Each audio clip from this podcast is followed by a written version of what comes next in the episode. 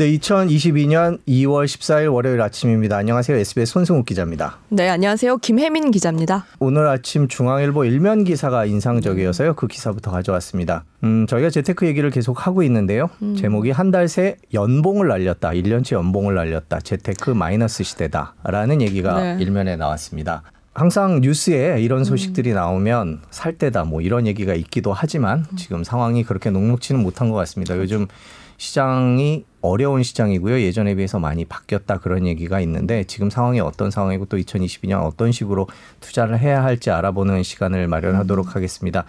네, 오늘 김현준 더 퍼블릭 자산운용 대표님 모셨습니다. 안녕하세요. 네, 안녕하세요. 네, 안녕하세요. 네, 네, 오랜만에 뵙습니다. 네, 그렇습니다. 네.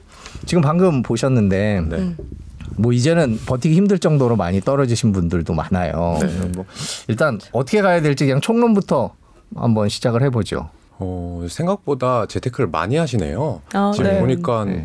어, 한 달새 연봉을 날렸다라고 하는데 어, 만약에 저는 이제 주식 전문가니까 주식만 기준으로 했을 때는 우리나라 주식시장이 한 10% 음. 정도 하락했거든요. 네. 연초 대비. 근데 연봉이 뭐 3천만 원이다 하면 3억 원을 이제 주식을 음. 하시는 거잖아요. 네. 일단 너무 많이 하신다. 아. 네, 그런 생각이 들어요. 네. 그게 과연 여유 자금이었을까? 음. 아니겠죠. 네. 대출을 많이 했을 것 같아요. 그러니까요. 네. 본인 돈이었을까? 아니었을 것 같습니다. 그렇게 된다면 이제 본인의 이제 연봉만큼 날라갔을 때 상당히 음. 힘들 것 같아요. 근데 이제 송 기자님께서 시작할 때 말씀하셨는데 이제는 좀 녹록지 않은 시장이다. 네. 어, 예전과는 다르다. 뭐 이 말씀을 하셨어요. 근데 그것이 좀 시기를 짧게 잡으면 맞는 말인데 네. 길게 보면 전 틀린 말 같거든요. 아, 그래요? 네. 무슨 얘기냐면 네. 한 2020년 중반기 그러니까 2년도 안 됐습니다. 네. 우리나라가 이제 뭐 전 세계적으로 마찬가지지만 코로나 시국에 들어서면서 주가가 폭락을 하고 그 이후에 이른바 동학 개미 운동이 일어나면서 음. 모든 분들이 주식, 뭐 부동산, 코인 이런 것에 이제 이른바 올인하는 네, 그렇죠. 이런 시기가 됐잖아요. 음. 근데 그러고 나서 주식시장이라든지 모든 자산시장이 많이 올랐단 말이에요. 네. 그러니까 모두가 돈을 버는 거구나 이거. 와 내가 이걸 왜 평생 안 했지? 어, 우리 부모님이 하지 말라고 했었는데 네. 이제 이제서야 해야 되겠구나. 네. 근데 그때는 이제 사실 간이 작으니까 초반이니까 돈을 조금 넣었다가 막 올라가니까 와 맞는 거였어 하면서 모든 돈을 다 거기다 음. 이제 영끌이라고 하죠. 또는 네. 비투 해가지고 음. 빌릴 수 있는 거 다 빌려가지고 넣었는데 녹록지 않은 시장이 됐다. 제가 많이 말씀드리는 것이 2020년과 2021년 상반기가 이상한 거고요. 음. 네.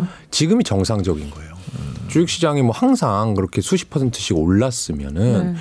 뭐 코스피가 3천 아니었겠죠. 그죠? 그렇죠. 네, 2000 시대 그 박스피라는 게 10년 갔거든요. 음. 그 10년 동안 50% 오른 거예요. 음. 그러니까 연봉리로 우리나라 GDP 성장률 밖에 안 오르는 겁니다. 원래가. 네.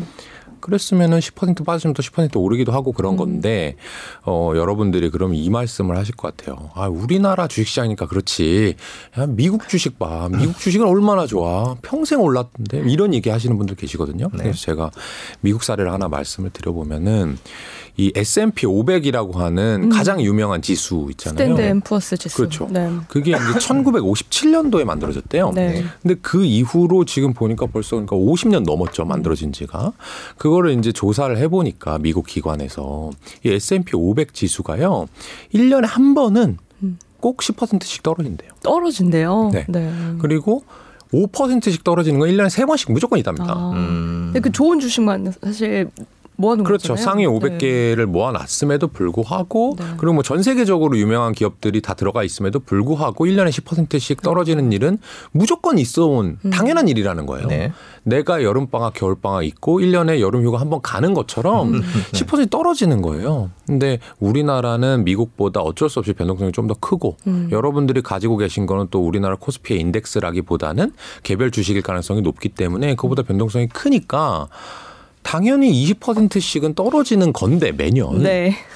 그 얘기는 다시 올라온다는 얘기예요. 음. 그러니까 그건 매번 있는 일이니까 여러분들께서 지금 지레 겁먹고 바닥에서 팔아버린다고 하는 거는 네. 이제 다시는 주식을 안 할 생각이면 모르겠지만 그렇지 않다라고 하면 이제 반대로 행동하는 행, 음. 예, 결과가 나오는 거죠.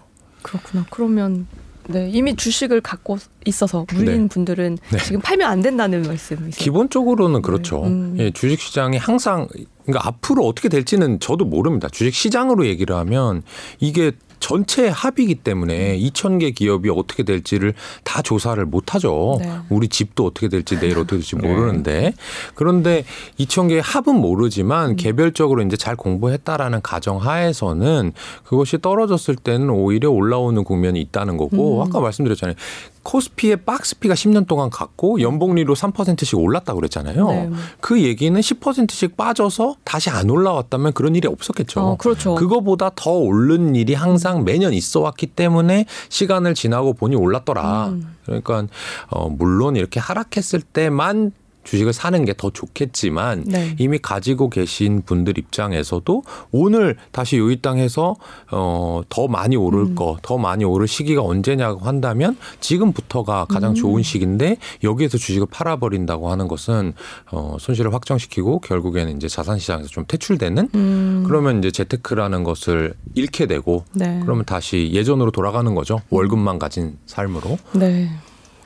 그러고 싶진 않은데 네, 그렇죠. 그렇죠. 네. 근데 이제 문제는 종목일 것 같아요. 그 방금 음. 말씀해 주셨다시피 2020년과 2021년 그때와 지금 2022년 지금 상황 뭐 이제 음. 사, 금리 인상 얘기가 뭐뭐 일곱 번 올린다 올해 일곱 번 올린다 이런 게 일반적인 얘기가 될 정도까지 네. 그렇게 시장 상황이 변하고 있는 것 같고 그다음에 코로나도 이제는 음.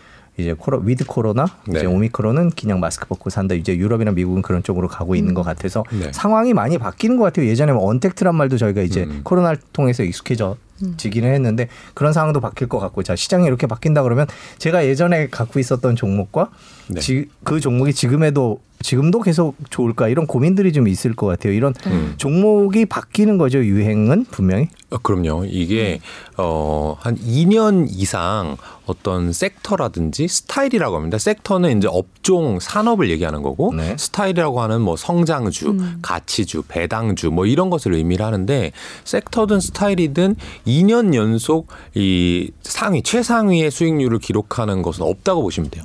네. 아. 이것은 우리나라도 마찬가지고 외국도 마찬가지고 음. 각종 조사기관에서 조사를 해봤을 때 어, 1년 하고 그 다음에 또 잘 되는 경우는 있어요. 네. 근데 그 다음에 3년째에 다시 한번 수익률을 1등하는 음. 그런 자산은 이 세상 없습니다. 음. 없어요. 그러면 지금 2022년이죠.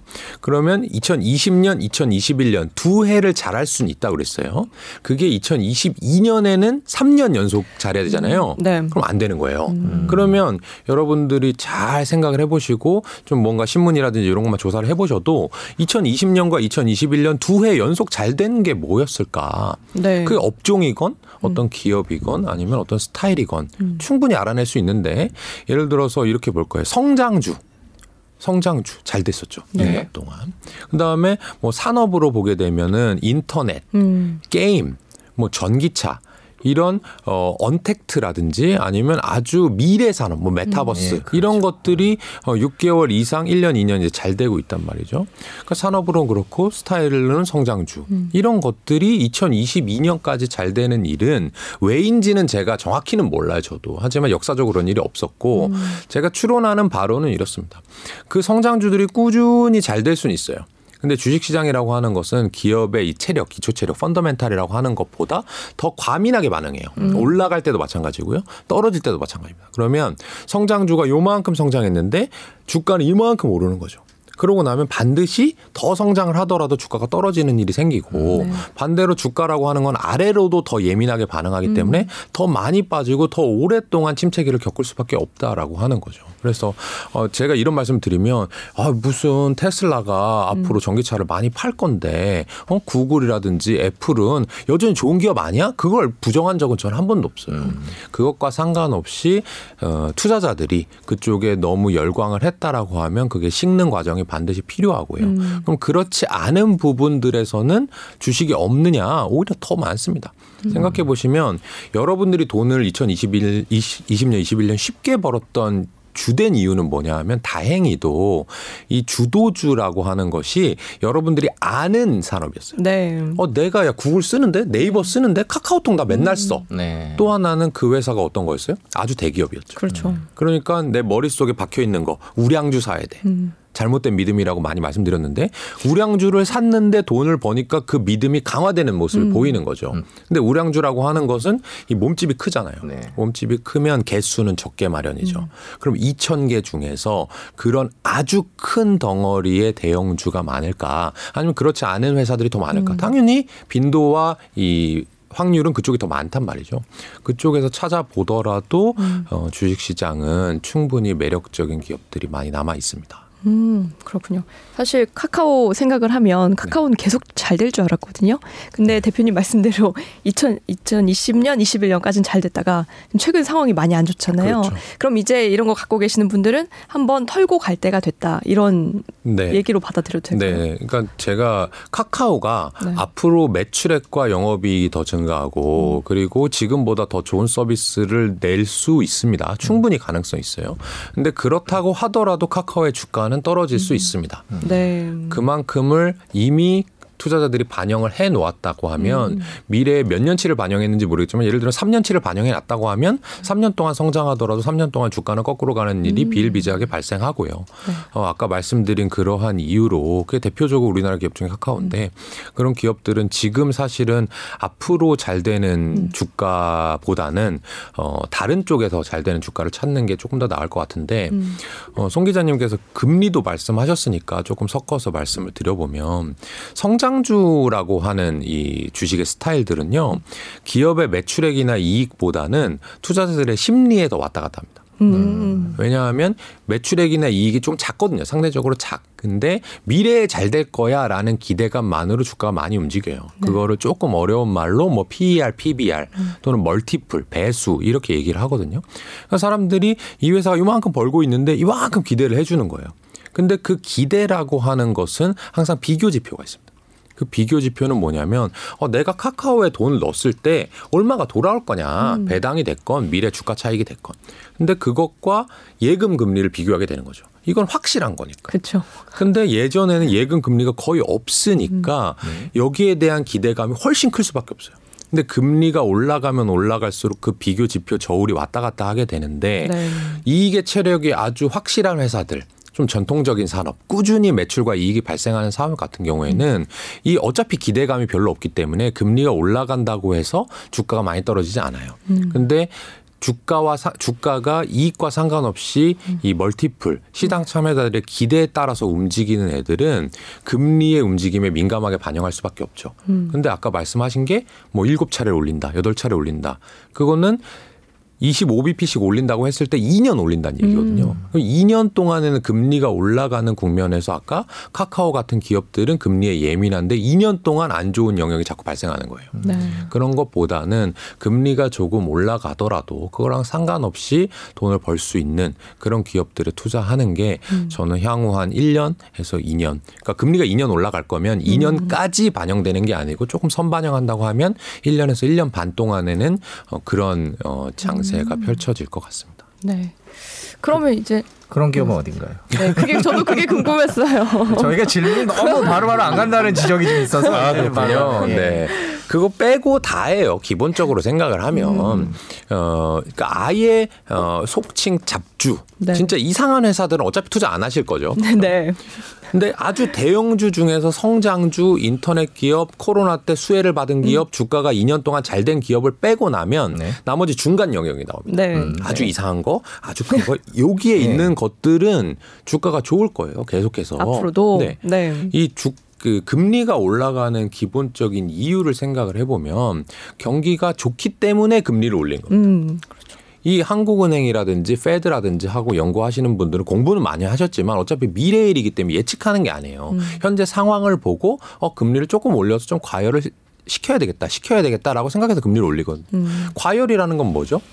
한 단위의 물건을 팔더라도 기업이 돈을 많이 벌고 있다는 얘기입니다. 그게 인플레이션이에요. 음. 그 인플레이션일 때는 금리를 자꾸 올리고요. 그러면 기업들이 돈을 벌기 시작합니다. 그러다가 너무너무 많이 벌기 시작할 때 금리의 정점이 오고 그 정점 때부터 주가는 떨어지기 시작하는 음. 거예요. 왜? 주가가 떨어지고 경기가 안 좋아지니까 금리를 다시 내리거든요. 음. 그러니까 금리는 선행 지표가 아니고 후행 지표란 네. 말이에요. 그러면 앞으로 2년 동안 금리가 오른다면 음. 2년 동안 주가가 좋다는 얘기고 네. 그 중에서 안 좋은 거 빼면 나머지 좋을 것이다. 음. 그러니까 되게 쉬운 영역이에요. 지금 제가 뭘 찍어라라고 하기에도 사실 한 그 2년 전에 물어보셨으면 네. 찍는 사람이 있었을 수도 있어요. 코로나가 생기면 집콕을 할 거고 그러면 언택트라든지 집안의 가구라든지 가전제품 많이 바꿀 거야라고 라고는 음. 예측하는 게 어려운 거지만 할 수도 있는 사람들이 있을 반면 지금은 경기가 상당히 좋은 국면이라서 음. 저는 주식 사기에 되게 좋은 시점이라고 음. 생각을 해요. 그래서 굳이 뭘 찍어라라고 하지 않더라도 괜찮은 수익을 낼 수가 있고요. 음. 다만 여러분들께서 지금 가지고 계신 대부분의 주식이 네. 대형주일 것이고 성장주일 것이고 인터넷 네. 기업, 뭐 전기차 기업, 음. 2년 동안 잘 된 기업일 거기 때문에 2년 동안 앞으로 안 될 수 있다는 거죠. 음. 그러니까 지금 이 방송 보시는 분들은 그 포트폴리오를 좀 교체할 시기로 삼으시면 음. 어, 괜찮은 상황일 거고 네, 지금 한숨이 많이 나오시면서 소리가 나오네요. 네. 아마 이 걱정 때문에 그러실 거예요. 지금 마이너스 20%인데 뭐 마이너스 네. 50%인데 이걸 어떻게 팔아? 음. 이거 걱정인데 그거는 주식 시장의 여러분들의 심리를 가지고 장난치는 것뿐은 불과합니다. 네. 그게 마이너스 50이면 앞으로 더 오르나요? 더 빨리 오르나요? 마이너스가 클수록? 아, 그건 아니죠. 아무 관계 없어요. 네. 지금부터 기업의 가치가 개선되는지 또는 사람들이 그걸 빨리 알아봐 주는지인데 음. 오히려 마이너스가 많이 난 기업들은요. 여러분들 개인 투자자가 대강 공부했고 기관 투자자가 공부를 더 많이 했다라는 음. 가정을 기본적 가정을 해본다면 뭔가 안 좋으니까 파는 음. 거예요. 근데 여러분들은 그냥 마이너스 난 게 기분이 나쁘니까 이게 플러스 될 때까지만 기다린다. 네. 안 되면 그리고 된다 하더라도 그것보다 내 원금이 빨리 올라갈 수 있는 자산으로 바꾸는 게 더 좋은 거잖아요. 네, 그렇죠. 돈에는 꼬리표가 없어요. 음. 내가 마이너스 났다가 플러스 날 때까지 기다렸다고 해서 어 오케이 너 실버 버튼 골드 버튼 줄게 이거 안 한단 말이죠. 음. 그러니까 돈만 생각하셔야 돼요. 음. 앞으로 뭐가 더 많이 오를까. 아 그렇군요. 네. 이게 손절이 근데 진짜 어렵잖아요. 자존심의 문제죠. 네. 맞아요. 네. 자존심의 문제예요. 근데 자존심이 밥 안 먹여주거든요. 네. 그리고 기자님 포함해서 기자님은 주가로 자존심을 세울 필요가 전혀 없어요. 네. 음. 이런 말씀 드리면 좀 넘겨 짚는 거긴 한데 보도로 자존심을 세우는 거죠. 네. 저는 수익률로 사람 저희 이쁜 두개 얘기 저는 이제 수익률로 이제 네. 자존심을 세워야 되는 거니까 음. 저도 자존심 상합니다. 실제로 네. 여러분들뿐만 아니라 제가 뭔가 좋다고 얘기 해서 회사 돈을 샀는데 음. 마이너스 나면 내가 틀렸잖아요. 음. 그럼 우기고 싶어요. 좀만 네. 기다려 보자. 하지만 그게 아니라 고객 돈, 회사 돈이 가장 빨리 가장 많이 오를 수 있는 곳으로 냉철하게 판단할 수 있는 게 아. 그게 전문가의 영역이고 그게 돈 버는 방법이에요. 음, 그 영역으로 가서 또 떨어지면 어떡하죠?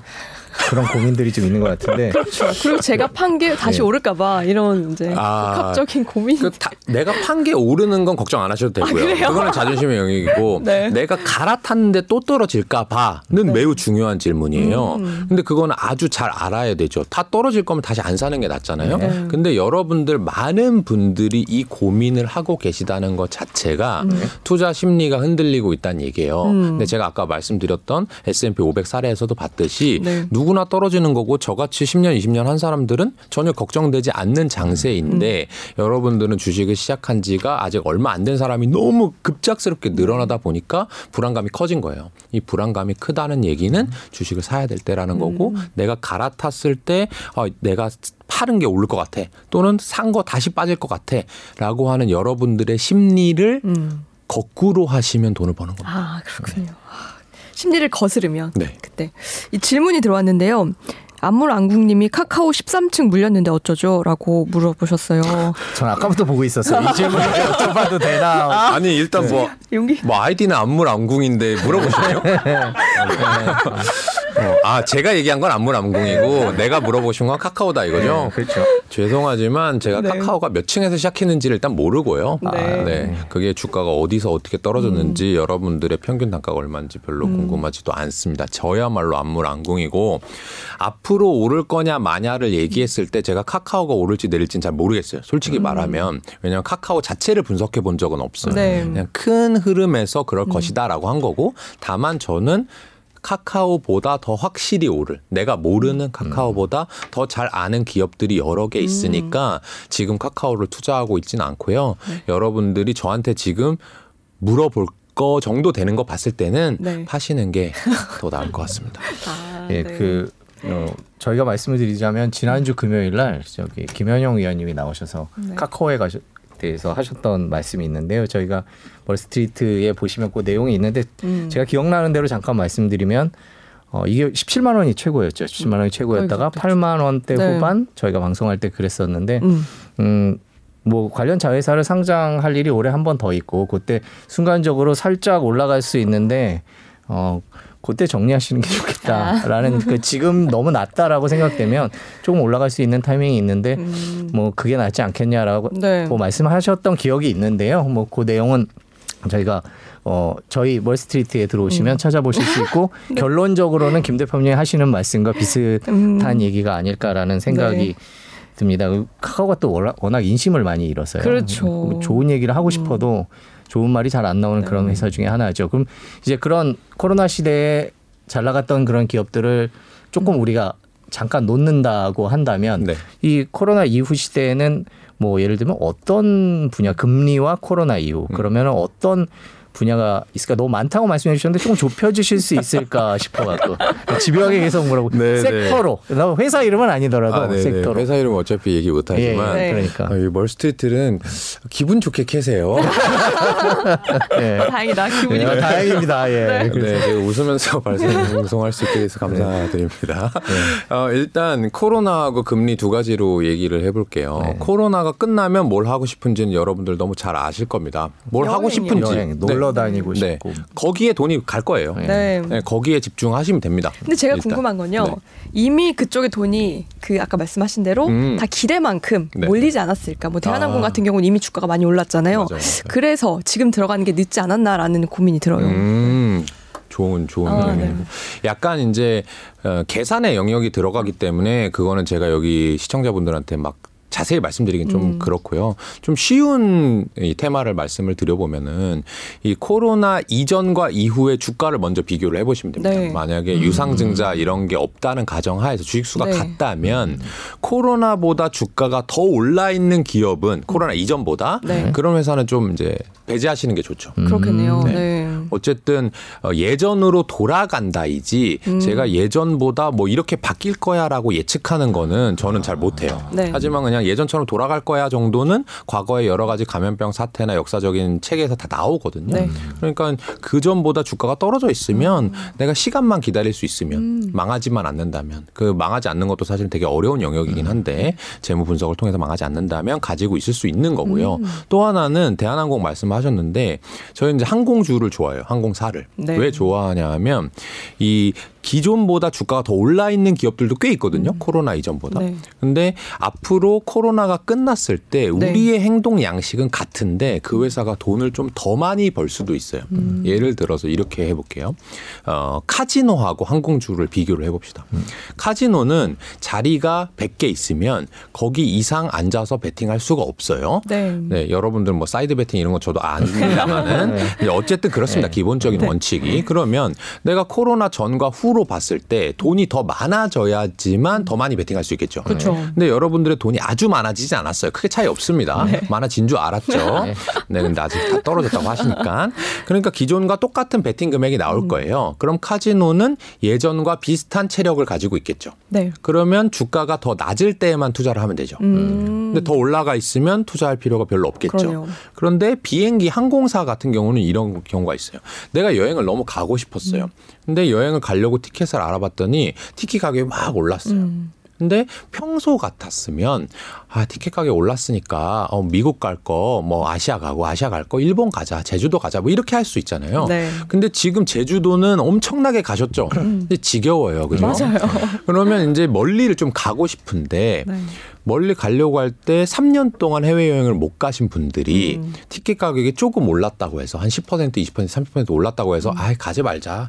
또 제주도 가지 뭐 그렇게 되는 분들보다는 음. 아 오케이 내가 3년 쉬었으니까 한 번 좀 비싸게 가지 뭐 이러신 분들이 더 많을 거란 말이에요. 그렇죠. 네. 근데 원래 항공권 티켓 가격은 좀 탄력적으로 움직입니다. 음. 보면 아시겠지만 내가 한번 검색해 놓으면 다음에 들어가면 좀 더 비싸게 음. 노출이 돼 있잖아요. 음. 그런 식으로 더 싸게 비싸게 항공사들이 노출시킬 수 있는 음. 권한을 일부 가지고 있거든요. 그렇다 그러면 코로나가 끝나서 모두가 해외 여행을 가게 되면 비행기 한 대를 띄웠을 때 네. 항공사가 받아 가는 돈이 예전보다 더 많아질 수 있어요. 그러네요. 코로나 이전보다. 네. 그러니까 주가가 같더라도 예전과 같더라도 더 올라갈 수 있는 거죠. 음. 이런 식으로 좀 찾아보면 음.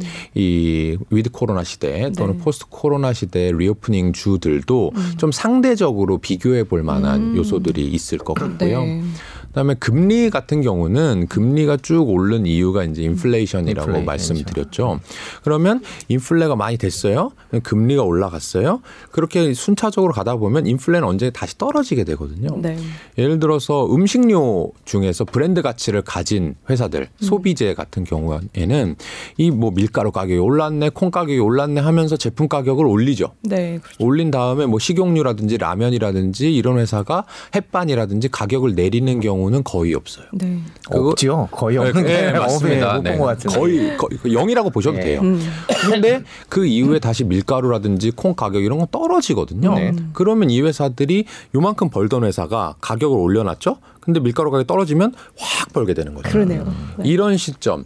그러니까 지금 인플레 인플레 하니까 어 인플레 돈 버는 거 뭘까? 철강이 올랐대, 화학이 올랐대, 농산물이 올랐대 해서 투자하는 음. 거는 뒤늦게 따라가는 거예요, 항상. 음. 뉴스 보고 따라가는 투자가 되는 거고 그게 아니라 어 지금 인플레가 너무 심각하대. 해상 운임 가격이 너무 올라서 배를 움직이는 게 너무 비싸대. 그럼 그다음에 어떻게 될까? 이게 필수제라고 하면 다시 언젠가 떨어질 날이 오거든요. 네. 그러니까 제가 보는 것은 금리 인상기에 보는 게 첫 번째는 브랜드 가치가 있어서 가격을 전가할 수 있는 가격을 올릴 수 음. 있는 이 음식료 회사 같은 류들 음. 브랜드 가치 아주 확실한 회사 또는 그렇지 않다 하더라도 지금 뭔가 고통받고 있는 회사들이 있거든요. 네. 원자재 가격이 너무 올랐어. 음. 농산물 가격이 올랐어. 운임이 너무 비싸. 수익성이 너무 안 나고 적자가 엄청나고 있어. 네. 하지만 다시 그들이 조금 안정화된다면 이 회사의 수익성이 개선될 수 있는 그런 회사들, 이 원재료나 운임비가 떨어졌을 때 돈이 벌 수 있는 회사들은 음. 향후 6개월에서 1년 동안 어 지금은 안 좋은 모습을 보이나 음. 주식은 좋은 걸 사는 게 아니라 안 좋은데 좋아질 걸 사는 거거든요. 음. 그러니까 그쪽에서 수익 기회가 또 있지 않을까 음. 봅니다.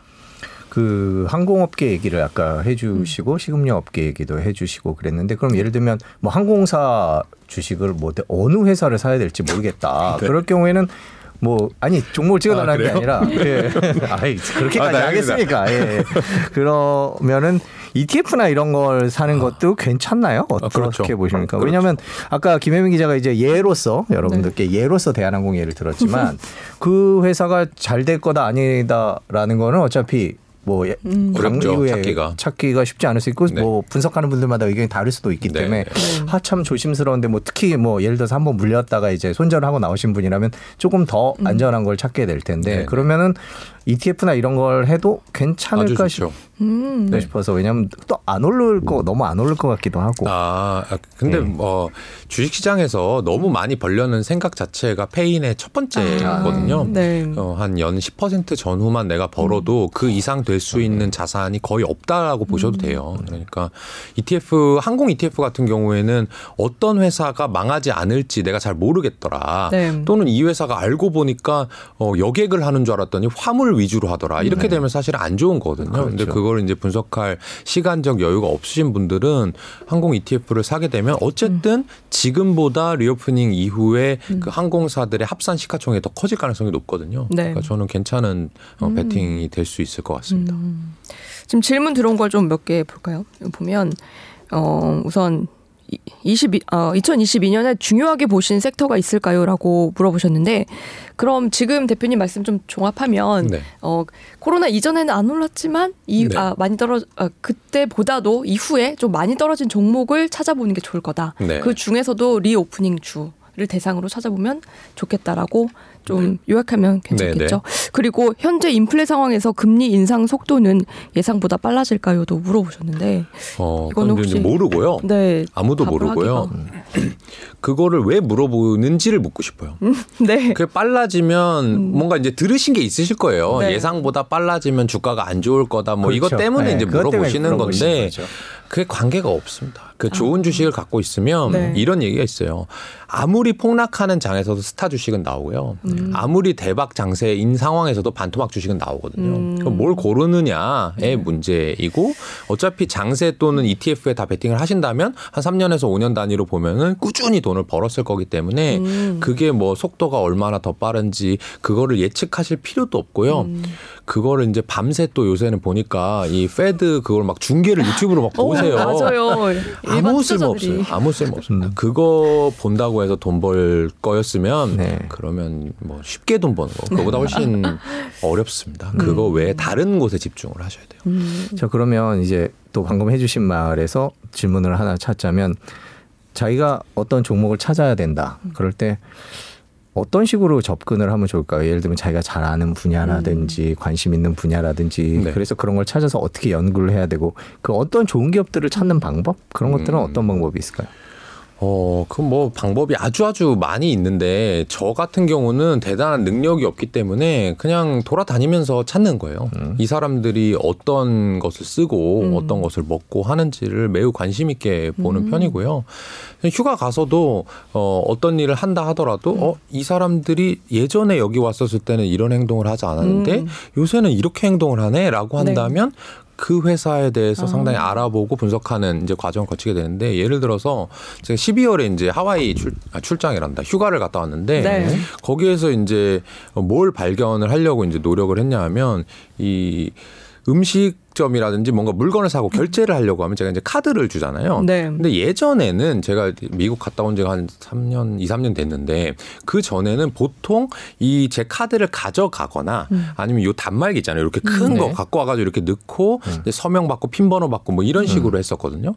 근데 요새는 이 코로나 때문에 그랬던 것 같은데 아예 이 터치 방식의 음. 이 기기가 많이 늘어났더라고요. 네. 우리나라 같은 경우는 삼성페이가 워낙 이 음. 일상화돼 있어가지고 그런 것들을 자연스럽게 여기는데 외국에서는 없었단 말이죠. 네. 근데 이제는 한 세 명 중에 한 명 정도는 애플페이로 네. 핸드폰으로 그냥 결제를 하고 네.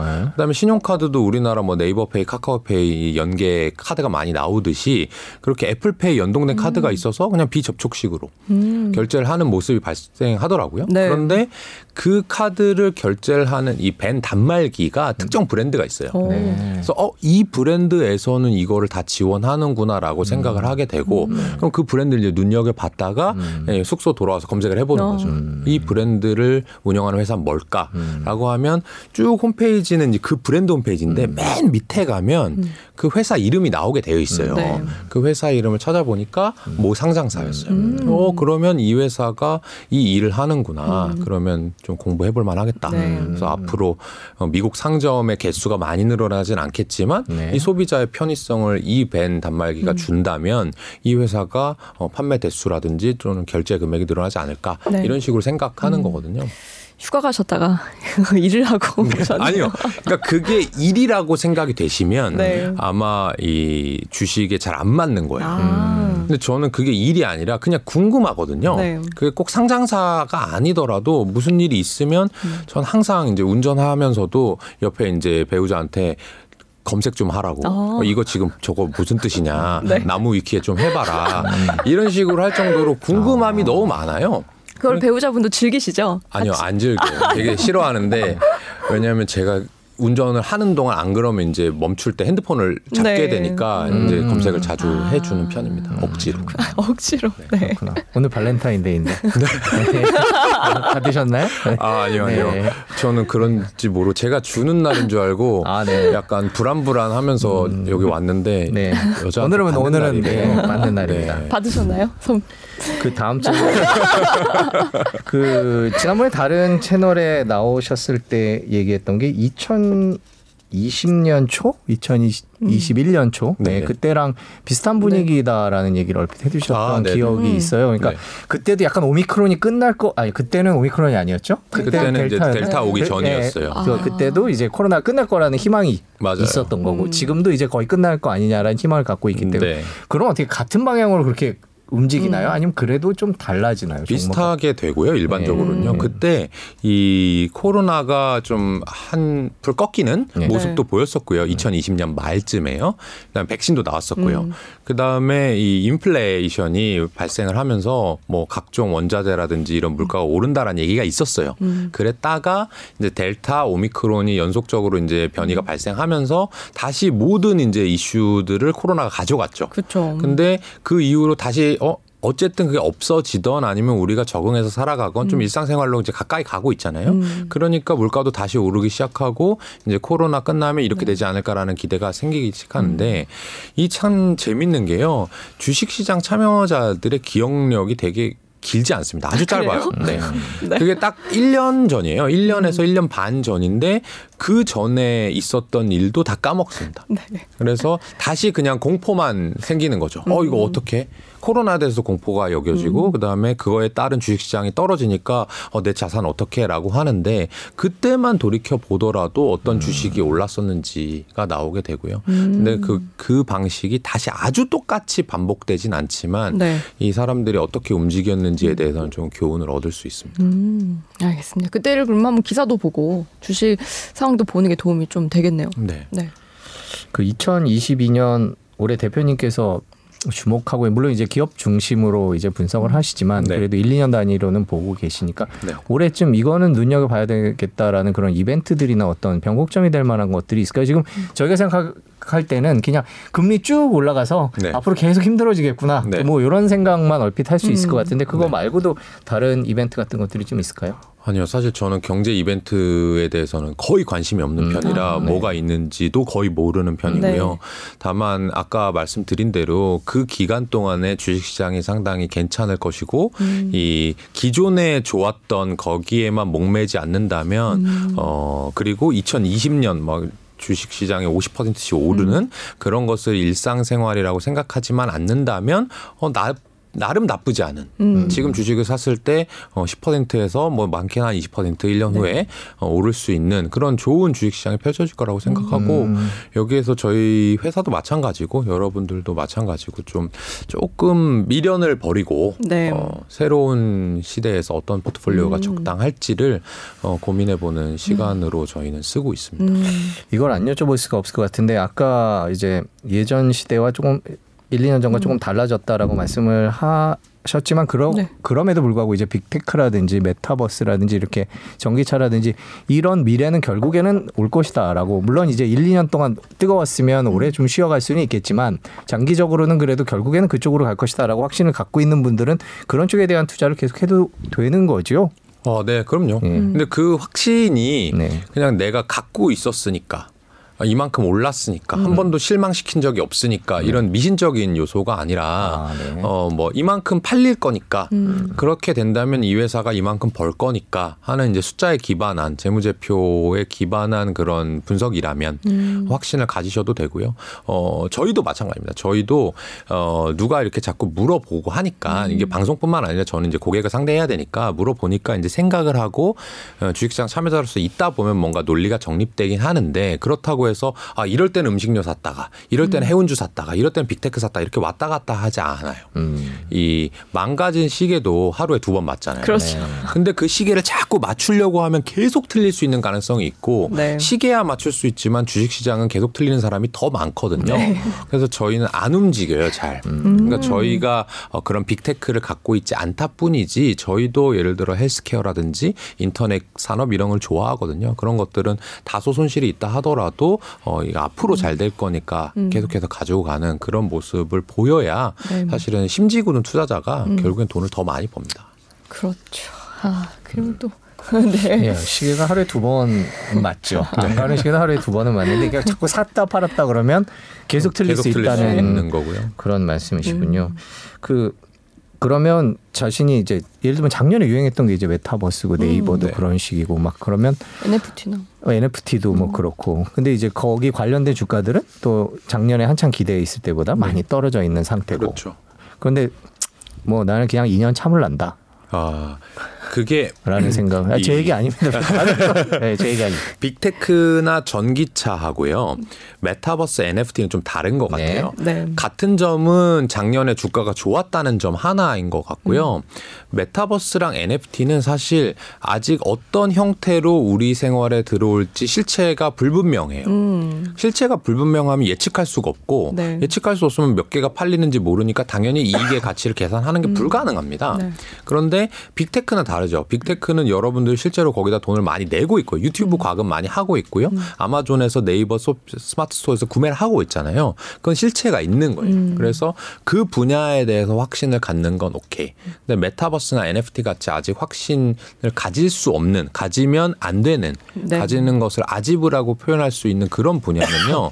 어 일종의 이 엔젤 투자자, 음. 그다음에 벤처 투자자 이런 쪽에서 아주 어 다양한 분산을 거친 이후에 매우 큰 공부를 가지고 음. 그 내부자와의 이런 연락이라든지 소통을 충분히 한 이후에 투자를 하는 음. 정도인 것이지 네. 여러분들이 메타버스 관련된 투자를 했는데 이게 빠져 있으니까 어 30년 후에는 최소 메타버스가 오지 않을까? 네. 올 거예요. 올 음. 건데 그 기업이 그때 돈을 벌지 안 벌지는 전혀 모르는 거죠. 그렇죠. 메타버스로 다른 기업이 돈을 벌 수도 있고. 그러니까요.